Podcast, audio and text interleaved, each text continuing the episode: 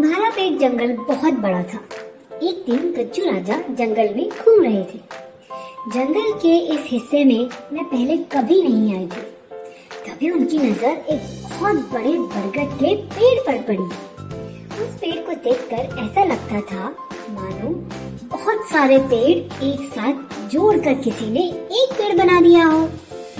गज्जू राजा ने पेड़ के चारों तरफ़ चक्कर लगाकर देखा। वहाँ खेलने की बहुत जगह थी। उन्होंने सोचा कि अरे ये तो बहुत बड़ा मैदान है और ये पेड़ भी यहाँ तो सब जानवरों के साथ आकर खेला जा सकता है।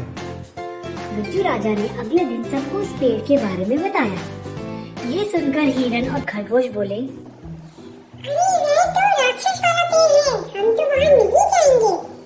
राक्षस वाला पेड़?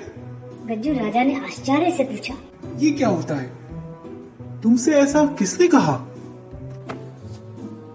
मुझे किसी ने बताया था कि हमारे जंगल में एक बहुत बड़ा राक्षस रहता है।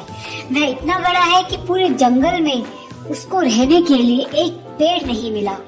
फिर एक दिन उस राक्षस को एक तरकीब सूझी।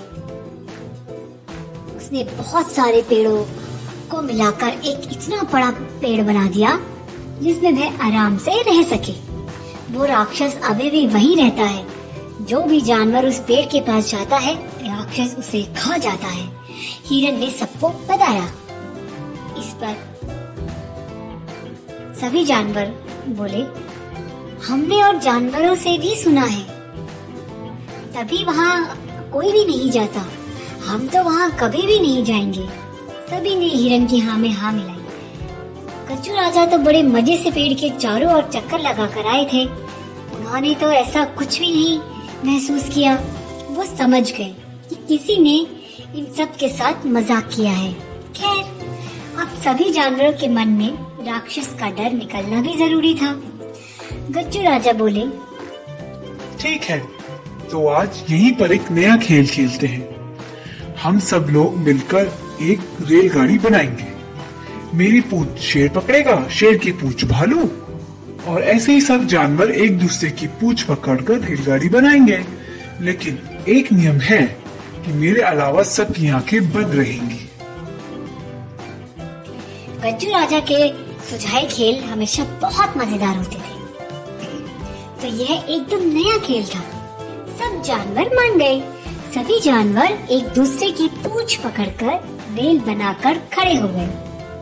भालू की पूछ हिरन ने पकड़ी थी हिरन की पूछ खरगोश ने पकड़ी एक बहुत बड़ी रेल बन गई जिसका इंजन बने गज्जू राजा चलो अब रेल चलेगी सब अपनी आँखें बंद कर लो ऐसा बोलकर गज्जू राजा ने चलना शुरू किया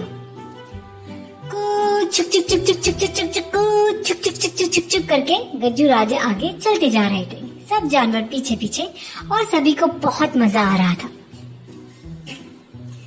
गज्जू राजा ने अपनी रेलगाड़ी को बरगद के पेड़ के पास रोक लिया। सब जानवरों की आँखें बंद थी तो किसी को पता नहीं चला। जानवरों की रेलगाड़ी उसी पेड़ के चारों ओर चक्कर लगाने लगी।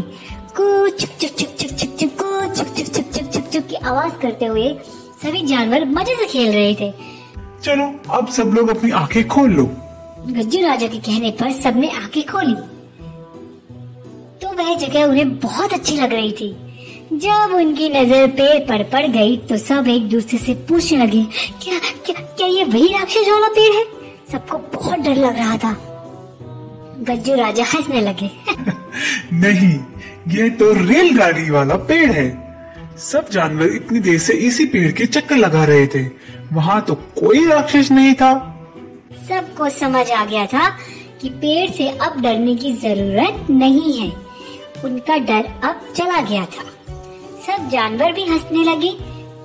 चुक चुक चुक चुक चुक चुक चुक करके फिर से रेलगाड़ी शुरू हुई और सब जानवर पेड़ के चारों तरफ़ चक्कर लगाने लगे।